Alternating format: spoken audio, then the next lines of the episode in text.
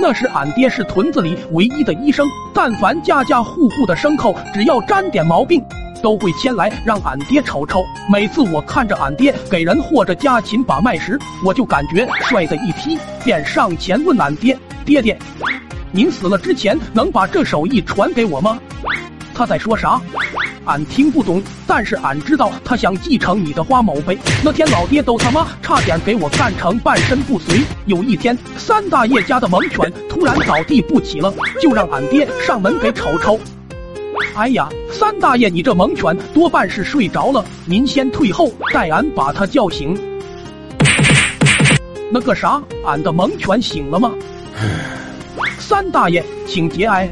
从那以后，不知为何找俺爹就医的人越来越少。那天，俺爹正抱着菜从集市上回来，路过村口，就听见两个大妈说：“他三婶子，你快看，就是那玩意把三大爷的猛犬医去了西北。”他大妈，俺看着他就是一脸不吉利样，咱们还是离他远点吧。自从那以后，俺家穷的一粒米都没有了，只有三年前锅里剩下的红烧肉。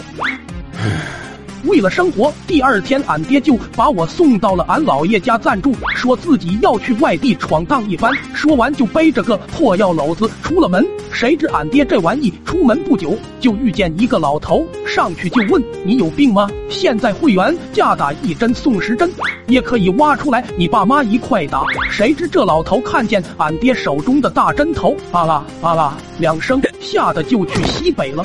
当天呢，老头的好大儿连夜追着俺爹干了一顿。那晚，老爹拖着疲惫的身体走进了一家小酒馆，刚点了一瓶白开水，就看见一旁有个醉醺醺的年轻小伙。于是俺爹亲切的上前询问：“小伙子，俺看你印堂发黑，多半是有病。”那人听完也是一愣，以为俺爹是个疯子，站起来就想走。俺爹看见自己的猎物想走，于是又上前问道：“小伙子，你没病的话，你妈肯定有病。如果你妈没病，你姥姥有病，俺也能治。现在正是死人旺季，如果你爹西北了，只要在俺这办卡，俺还能免费送上一曲大出殡，还是 DJ 版的。”去你妈的二逼！连着两次被打的俺爹一脸懵，自己明明是优惠力度如此强大，为何还是没人找他就医呢？就这样，俺爹怀揣着疑问，又踏上了新的旅程。谁知当天下午，俺爹就接了一个单子，是这老头手瘸了，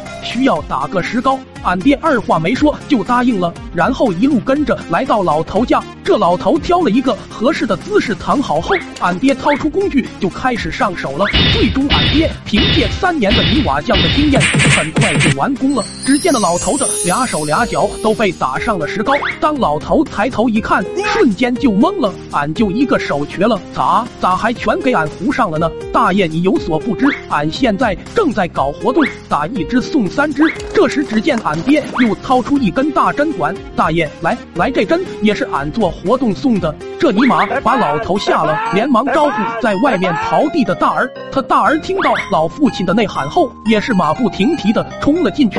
当看见自己和蔼的老父亲全身被石膏困住，还以为俺爹是贼呢，一脚就给俺爹干飞，扛着老头就送去了医院。俺爹也被当地治安队带走，还派人通知村长和俺姥爷带着出生证明和健康证去治安大队领人。对了，再带上狂犬疫苗接种证，俺怕它咬人。